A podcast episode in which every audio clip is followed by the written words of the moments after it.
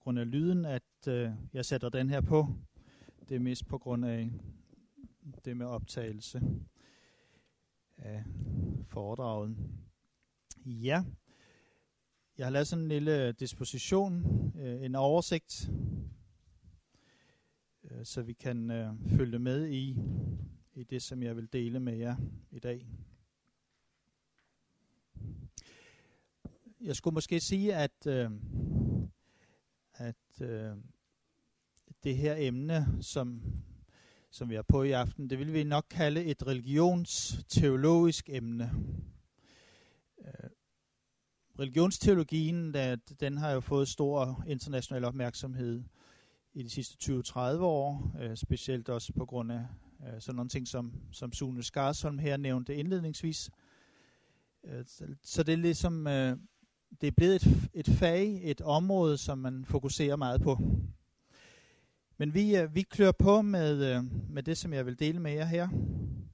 Øh, man kunne øh, øh tage mange andre øh, problemstillinger op, end dem jeg har valgt, men nu øh, begynder vi lidt med et afsæt, øh, som jeg synes var meget øh, karakteristisk. Øh, når vi går et par år tilbage i tiden, så var der en debat, en nok så hed debat i Danmark. Øh, først på året 2010, der dukkede nemlig et simpelt spørgsmål op fra Stina, hedder hun, på redaktionen for kristendom.dk i forbindelse med Kristi Dagblad. Det lød i sin enkelhed, Tror jeg på den rigtige Gud?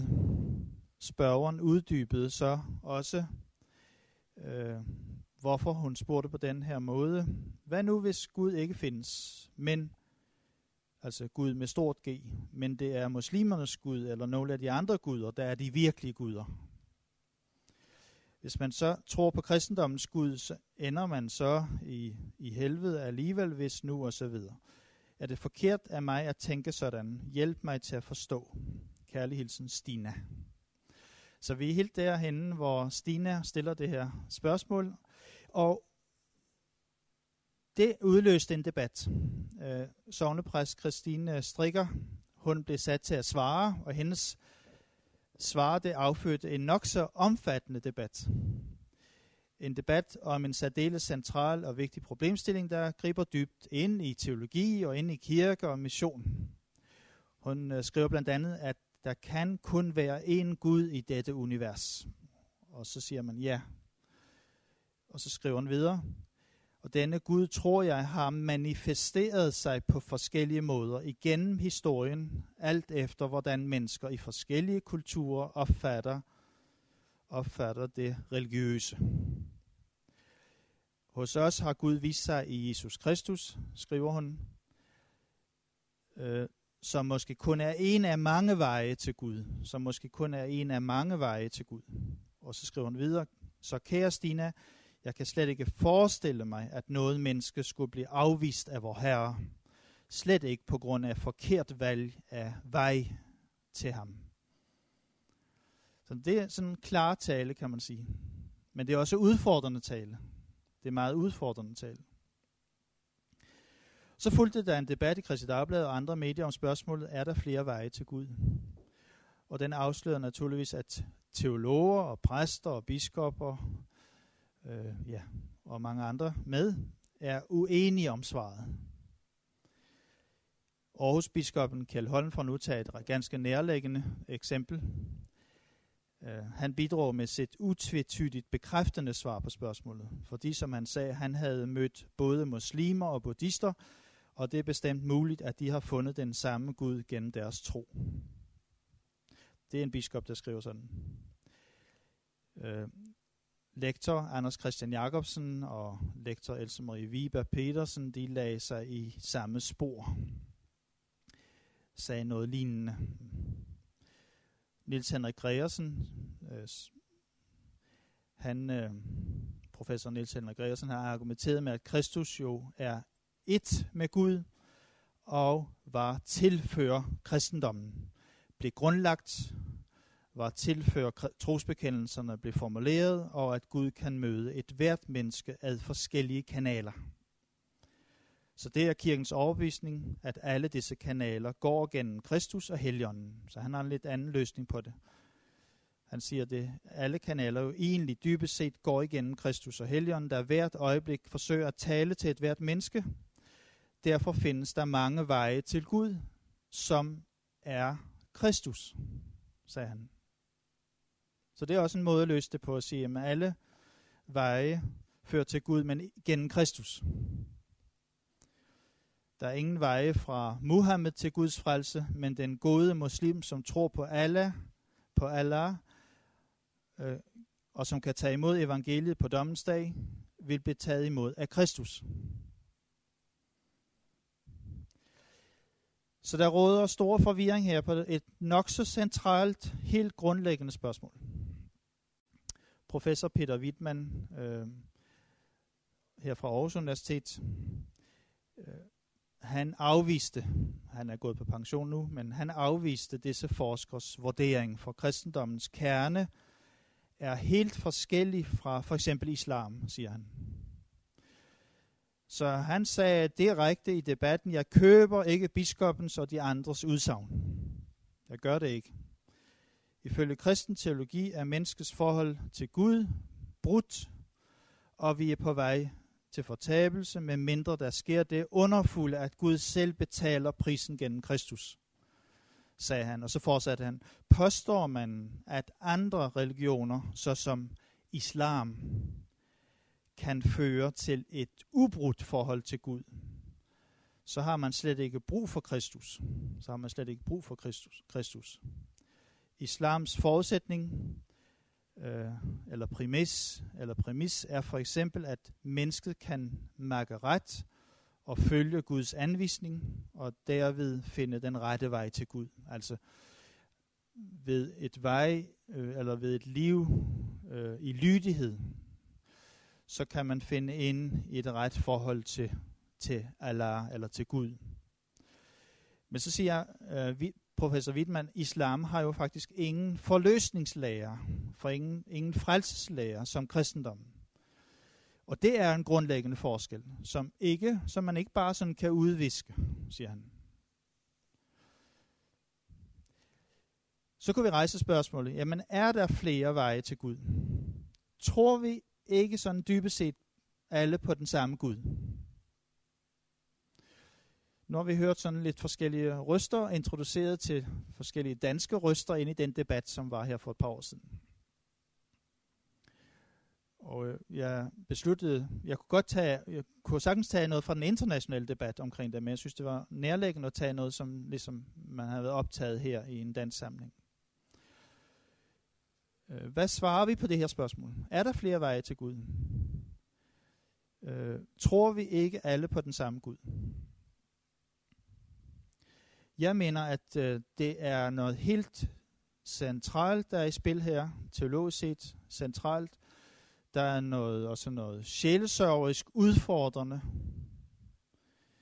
Øh, det har hvide konsekvenser, teoretiske og praktiske konsekvenser. For eksempel for, for kirken, for kirkens forkyndelse, for kirkens mission, for religionsmøde. Hvad, hvad sker der? Hvad er det, vi er i gang med, når vi er i et religionsmøde, et kultur- og religionsmøde? Hvad er det, vi så siger? Hvad er det, vi repræsenterer der? Det har nogle hvide konsekvenser.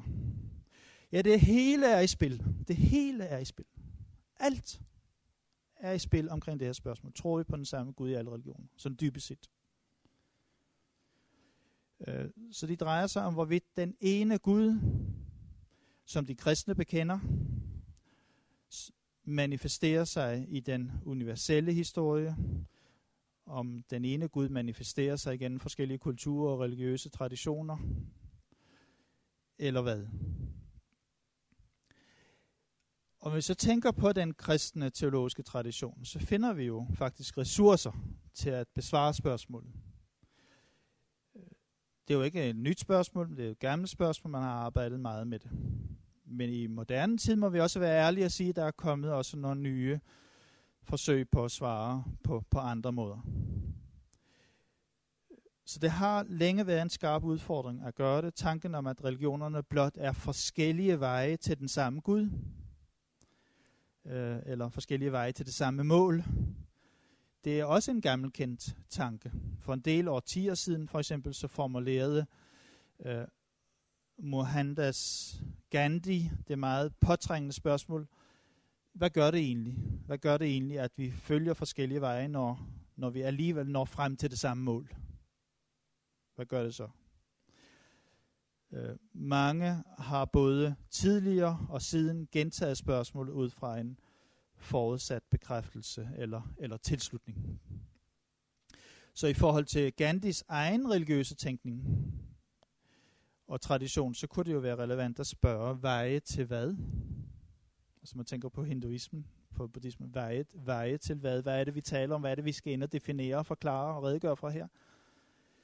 Og hvad vil få dig, og hvad vil få mig til at nå frem til det mål, ikke sandt? Det er da relevant at spørge Gandhi om det. Hvad er det, vi taler om?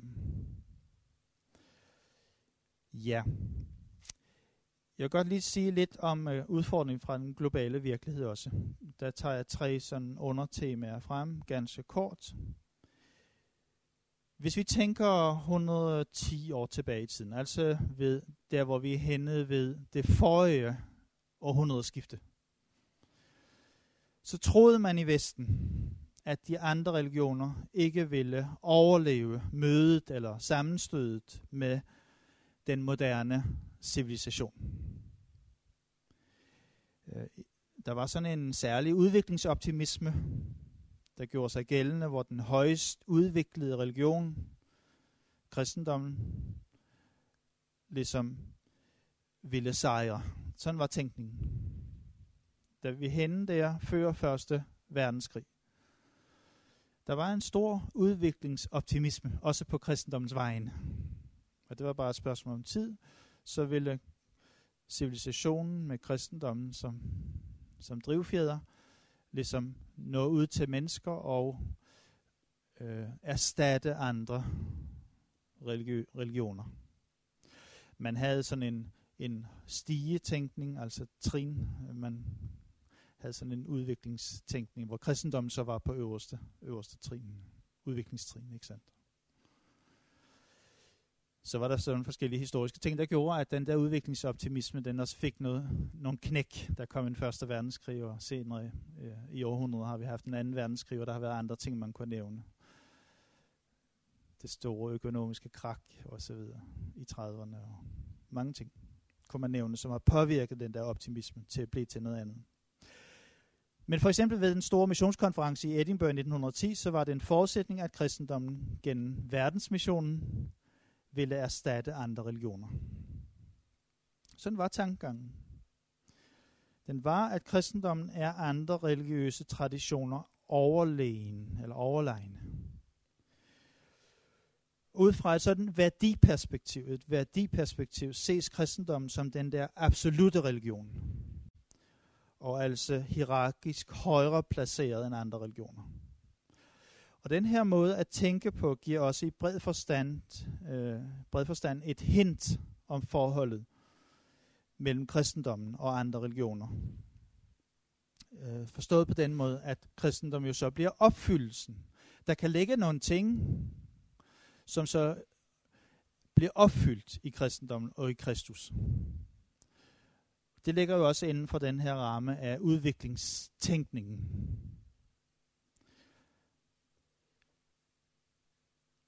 Så den her tænkemåde, den giver i bred forstand et hint om forhold mellem kristendom og andre religioner, nemlig som opfyldelse. Og det er ud fra den her tankegang, at kristendommens mission bliver at hjælpe andre religioner til denne opfyldelse. Til en opfyldelse af det sandt menneskelige, hvilket samtidig er afslutningen på andre religioners eksistens. Fordi de erstattes jo. Forudsætningen for verdensmissionen var derfor, at kristendom, kristendom gennem sin mission erstatter andre religiøse traditioner. I dag, der ser vi uh, fornyelse og vækst. Ikke bare i kristendommen, fordi der er vækst uh, mange steder i verden. Kristendommen vinder frem. Men også hos andre religioner. Kristendommen har oplevet en stor numerisk vækst, men kristendommen eksisterer altså side om side med jødedom, islam, buddhisme, hinduisme og måske andre religiøse traditioner. Og der er ikke tegn på, at disse religioner forsvinder i møde med kristendommen. For efter kolonialismen og, og undertrykkende totalitære systemer, ja, øh, de bevirkede samtidig med kristendommens globalisering og udbredelse, at andre religioner end kristendommen igen fik sådan en vigtig betydning. Det kunne være nationalt, det kunne være politisk, det kunne være i forhold til nogle etniske konflikter, det kunne være forskellige ting, som gjorde sig gældende i områder i verden, brandpunkter i verden, hvor, hvor, hvor religion spillede en stor rolle. Øh, vi kan bare tænke på, inden for sådan de sidste 5-10 år, islam i Ægypten, Iran, Af- Afghanistan. Øh, det er sådan med tanke på islam, ikke sandt? Og vi kan tænke på buddhisme i Kambodja, Bhutan og Tibet og sådan forskellige steder, hvor, hvor det der med den der etniske religiøse identitet øh, øh, er noget, man er ude at lede efter i, i en svær overgangstid, i en tid med mange forandringer. Vi kan tænke på i forskellige indiske, øh, hinduistiske kontekster, hvor man har talt om en safranisering. Ved I, hvad safranisering er? Nej. I kender den safran gul, den gule farve, som er sådan en klar identitetsmarkør, at jeg er hindu, ikke sandt? Jeg er først og fremmest hindu, en bevidsthed om, at når man har dette gule mærke, øh, safrangul, safranisering. Så der lærte jeg et nyt fremmedord. Ja, ja, nå ja, men der kan være mange altså, øh, ting, som, som markerer, at jeg tilhører den her øh, også etniske gruppe eller folkegruppe, øh, den her. Ja. En af dem, som i sin tid talte stærkt om, at vi vil få en, en kraftig sekularisering. Øh, Harvey Cox, han skrev bogen The Secular City, den sekulære by, den sekulære by, ikke sandt? Hvorfor gjorde han det? Jo, for alt gik i retning af sekularisering, at alt gik i retning af en værsliggørelse og hans tankegang var, at sådan vil det blive efter, efter relativt få årtier. Men den selv, selvsamme Harvey Cox, han taler i dag om gudernes genfødelse. Så han har virkelig måttet revidere sit synspunkt. På samme tid ser vi altså i dag på den globale såvel som den lokale arena, at vores holdning til religion har ændret sig. Og den har jo også ændret sig i forhold til den kultur og det forbrugersamfund, som vi er en del af. Religion er faktisk blevet en vare. En vare, og det er det tredje, jeg nævner her, er blevet en forbrugsvare. Og vi er blevet religiøse forbrugere, først og fremmest. Uden at være så optaget af, hvad der er sandt. Uh, af mange opfattes det som forkert i dag, at gøre sandheden til noget, noget absolut. I stedet bør vi være ydmyge. Vi bør være ydmyge søger efter sandheden. Vi bør have et åbent sind, som findes i religionernes verden. Og i det lys bliver det problematisk, og det bliver ligefrem arrogant at hævde, at Jesus er vejen, sandheden og livet.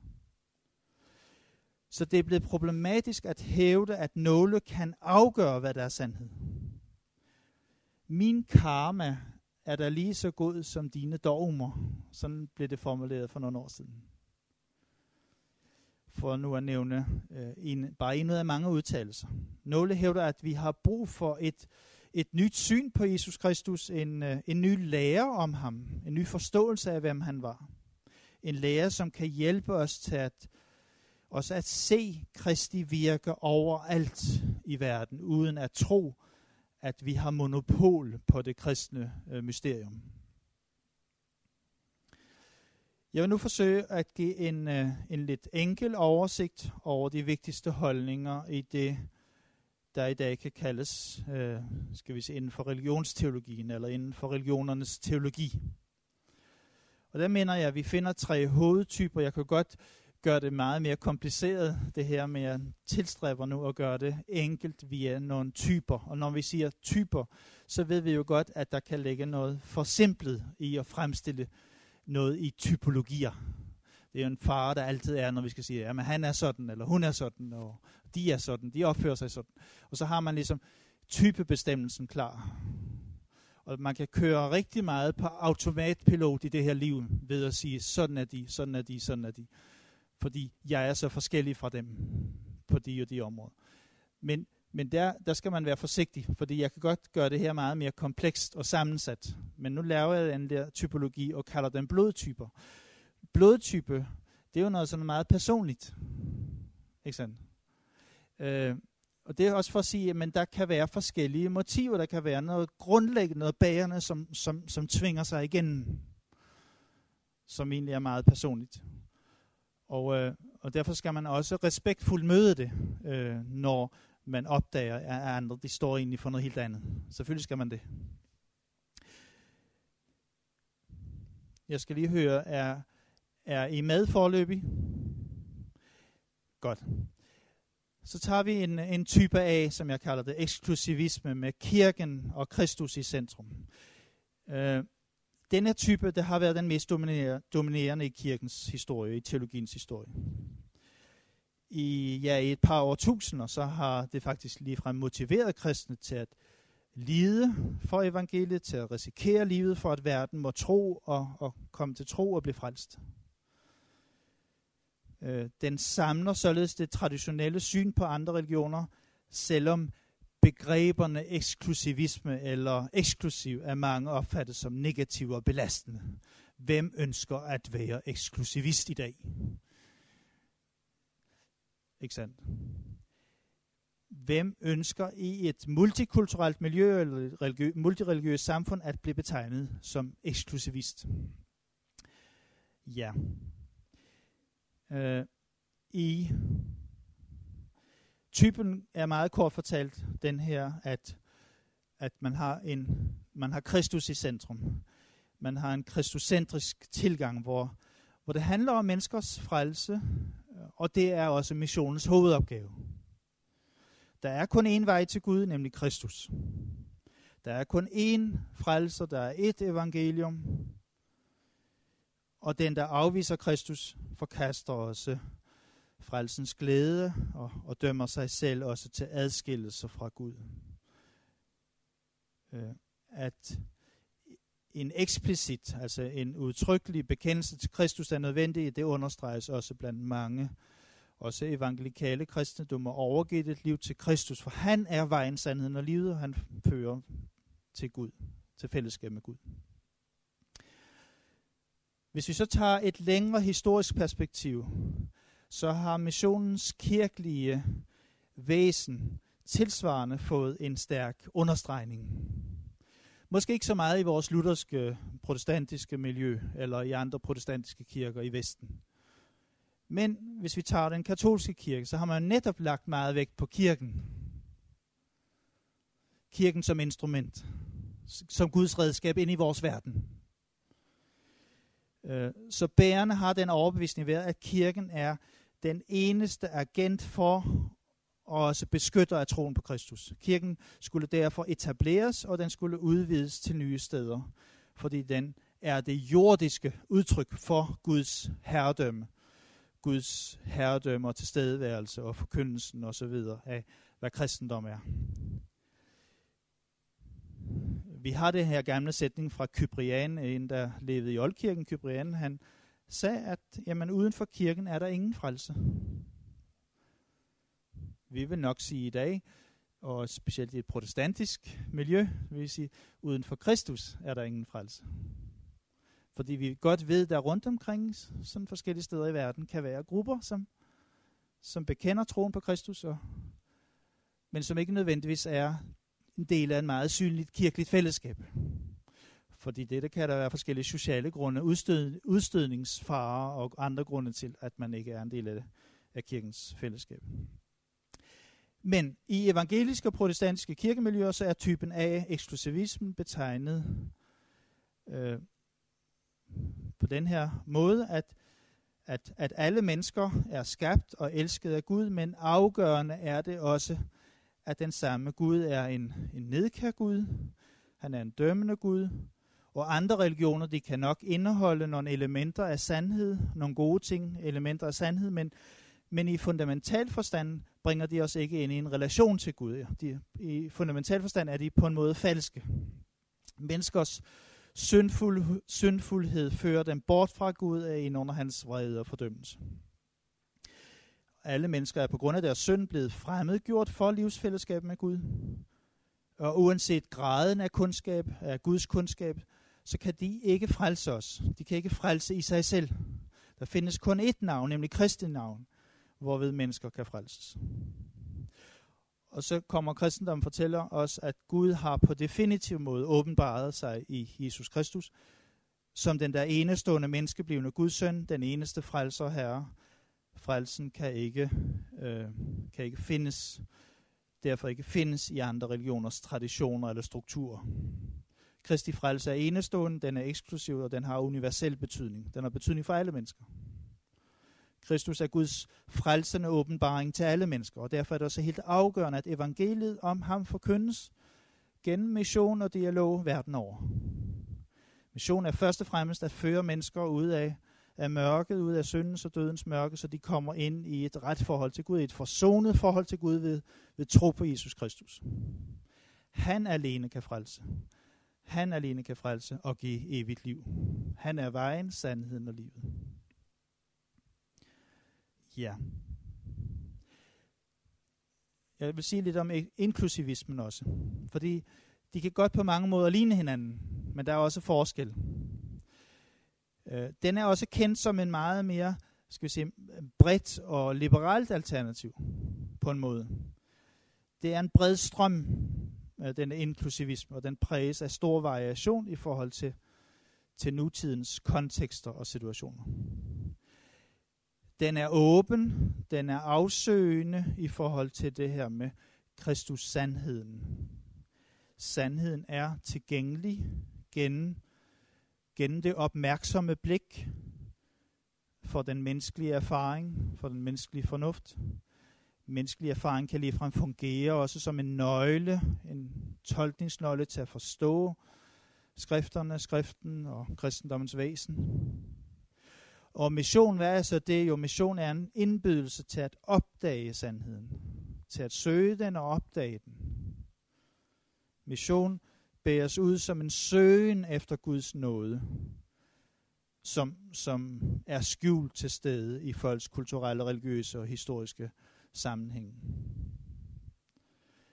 Den kan også betegnes som et kald til mennesker om at fuldende, ja, fuldende deres dybeste potentiale, netop som mennesker, ved at tillade Kristus at være svaret på, på deres dybeste ønsker.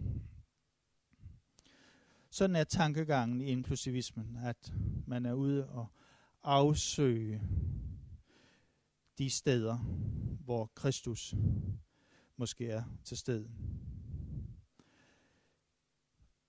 perspektivet her er jo også overvejende kristuscentrisk. Kristus er i centrum i Guds historie i verden, Guds frelseshistorie. Jesus Kristus har en enestående universel betydning. Alle mennesker er medtænkt og ligesom inkluderet i Guds frelsesplan. I Adam, sådan også i Kristus, alle er frelst i ham, ikke sandt? Mange, også ikke-kristne religionsformer, bygger i virkeligheden, øh, det er der nogle af katolikkerne, der særligt har understreget, bygger jo i virkeligheden på Kristusbegivenheden. Og man kan næsten sige, det gjorde Niels Henrik Gregersen også i det, han siger.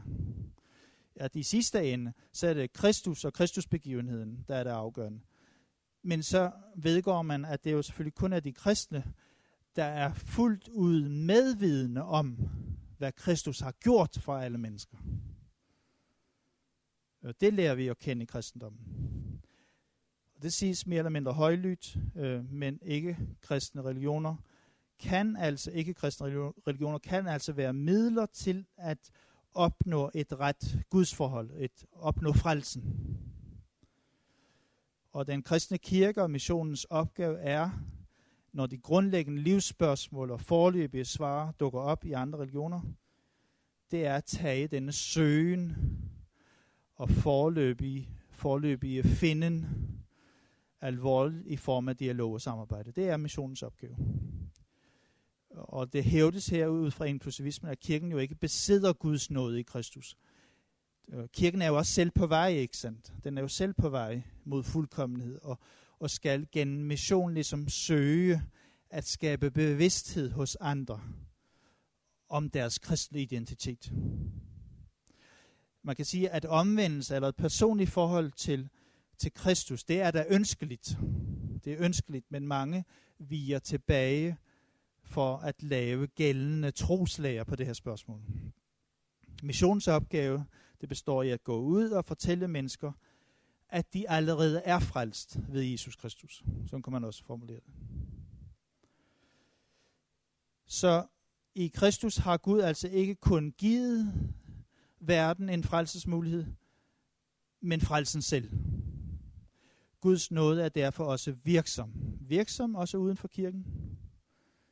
Uden for kirkens forkyndelse, uden for kirkens øh, evangelisering, øh, sakramentsforvaltning, eller hvad vi vil nævne. Det er Guds overnaturlige nåde for Kristi skyld. Der er den der bagvedlæggende årsag til, at et menneske foretager gode moralske valg i livet.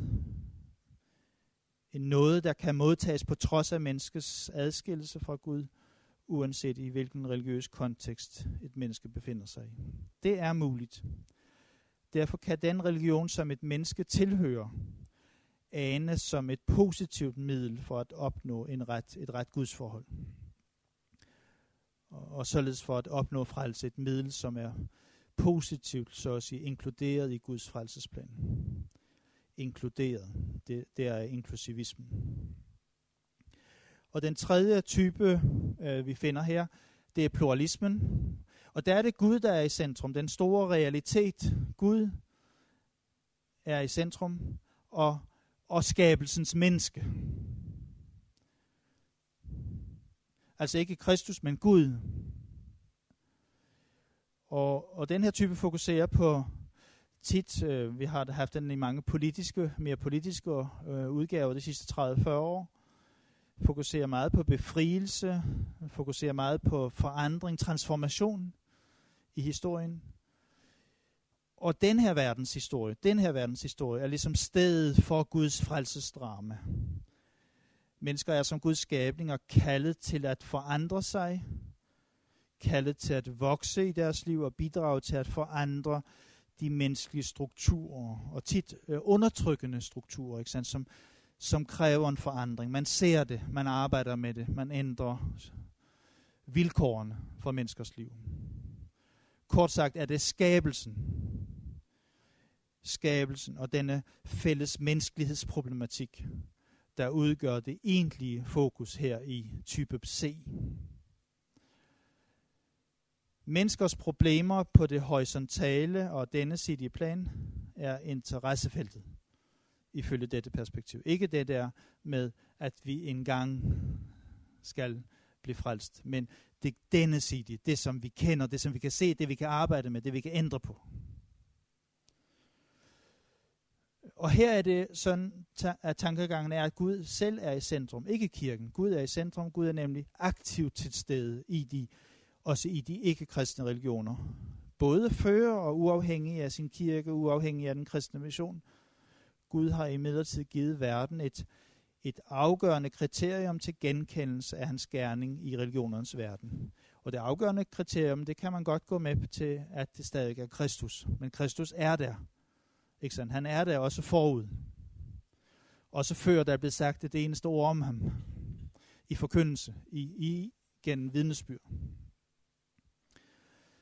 Under alle forhold så bliver hensigten i kristen mission at samarbejde med mennesker af, af god vilje, som man mener allerede fremmer Guds rige i deres forskellige religiøse sammenhæng. Mission er ikke så meget proklamation af et budskab, proklamation, eller altså, det er ikke så meget en, en forkyndelse af en bestemt lærer, en troslærer, Nej, det er proklamation af den frelsende kraft ved et befriet livs vidnesbyrd, her og nu i den her verden, vi er sat i.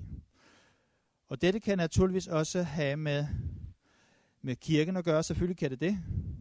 kirken kan godt være en, et, et instrument, en agent for nogle forandringer og nogle dynamiske processer, der betyder, at mennesker får et andet og bedre liv. Øh,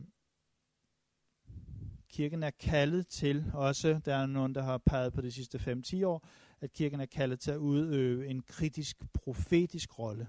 Profetisk rolle i dialogmissionen, altså stå op, stå op også og tale imod undertrykkelsen af fattige og undertrykte og andre øh, nødlidende, smertede grupper i den verden, vi er sat. Og det er kirkens opgave. Før alt andet, over alt andet. Kort fortalt så er historien, det er scenen for frelsens drama. Frelsen, frelsen er ikke noget, som bliver fuldendt ud i fremtiden, men noget, der har med den skabte eksistens, menneskelivet og den kosmiske helhed at gøre. Menneskelig kultur, som den udfolder sig, menneskelig kultur ses som, som overvejende god, altså man har meget positivt syn på, på, på kulturen og, og de muligheder, de latente muligheder, der ligger hos mennesker. Og i den her sammenhæng ses Kristus ofte som den, der, ja, som den, der er befrieren, som er den, der er uh, transformatoren. Den, der kan transformere menneskers liv.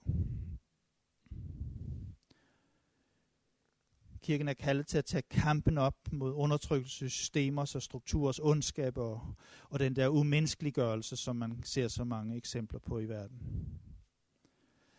Man anerkender, at Jesus har en, en stor betydning, en central betydning, ja, en normativ betydning for de kristne, men netop for de kristne, øh, og kun for dem. Det er synspunktet hos mange repræsentanter for pluralismen. Øh, det centrale spørgsmål, er der en frelse uden for Kristus? Er der en frelse uden for kirken? Det besvarer man jo så positivt. Pluralismen åbner rum, rum og vej for en bekræftelse. Alle mennesker søger den samme Gud dybest set. Han kendes i enhver religiøs tradition. Han kendes allerede. Alle mennesker søger den samme Gud. Kristendommen må finde sin plads så ved siden af andre religioner, som som deres, eller som de kristnes vej til Gud. Guds frelsende nåde er ikke eksklusivt knyttet til Kristus. Derfor advarer flere repræsentanter for den pluralistiske religionsteologi mod en, en kirkecentreret opfattelse, eller en kristuscentreret opfattelse. For Gud, Gud, ikke sandt, ikke kristendom, men Gud er centrum for det religiøse univers.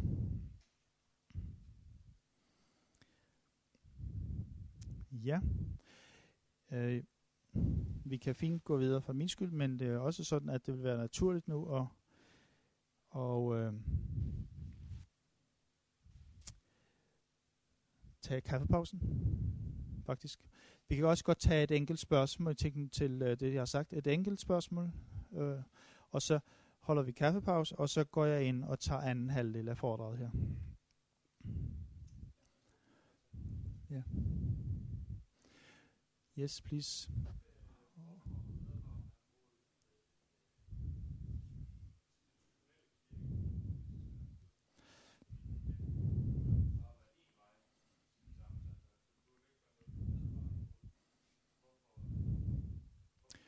Ja, ja. Mm. Hvis vi tager uh, pluralismen og i den mere ideologiske form, hvor det bærer en tro og en ideologi, så har man det meget svært med øh, de store traditioner. De store bærende traditioner. Det vil en samfundsforsker og en sociolog jo også pege på, faktisk. At vi har forladt det store forklaringssystem, den store fortælling, den store bærende tradition, som bærer. Ja, altså, ikke sandt? Der er kirken et eksempel på en bærende tradition, og sådan har det været igen oldkirken og igen den konstantinske ære, igen middelalderen og, og, og så videre frem. Hvor, hvor for eksempel den romersk-katolske kirke, hvor, hvor, hvor kirketænkningen har været central, og hvor den har været bærende. Og sådan har der været forskellige bærende traditioner, øh, ikke sandt? Bibelen, andre store fortællinger. Men dem kan man ikke relatere til længere. De er blevet relativeret, eller relativiseret. Og det er, det er, er vigtigt at forstå det. Mange steder i dag øh, kan man godt sådan øh, forholde sig til, til, små, til små, mindre traditioner. Øh, vi sad og talte lidt om det her øh, lige før, at, at man kan godt, i, i gamle tid, der kunne man godt øh, have et stort øh, udblik til verden, og have en, bevare en stor optimisme også egentlig. En stor udviklingsoptimisme, man havde en stor optimisme med hensyn til, til nogle globale perspektiver. Hvis man ændrede strukturen og sådan, sådan så ville det blive meget bedre for mange flere mennesker. Øh, og i dag er optimismen knyttet til det lokale, til det man kan mærke, det man kan relatere til, det man kan få et forhold til. Det vil sige, hvis vi tager det ind i en dansk kirkedebat, som vi snakker lidt om, øh, det, det er et andet emne, men, men så, så kan man bedre forholde sig til, til, de, til de mindre enheder. Det er mere overskueligt. Man kan ikke med de store bærende traditioner. Og det gør sig meget gældende i forhold til det her tema. The big reality. The big reality. Øh, for at tale med en af religionsteologerne, John Hick, som er Gud. Altså, the big reality, den store realitet, den store virkelighed, den kan man godt få plads til ind og hen over det hele. Også hen over alle de mindre kulturelle religiøse traditioner, hvad, end, hvad art de end er. Så det er meget tydeligt inden for de sidste 30, 40, 50 år, at udviklingen er gået mere og mere i den her retning. Og den fragmentering og opsplitning og den der mistænkeliggørelse af de store bærende traditioner. Giver det mening?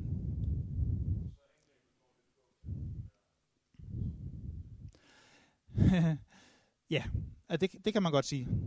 Der er, det, det, du kan også sætte begreberne, øh, det store kollektiv over for det individuelle.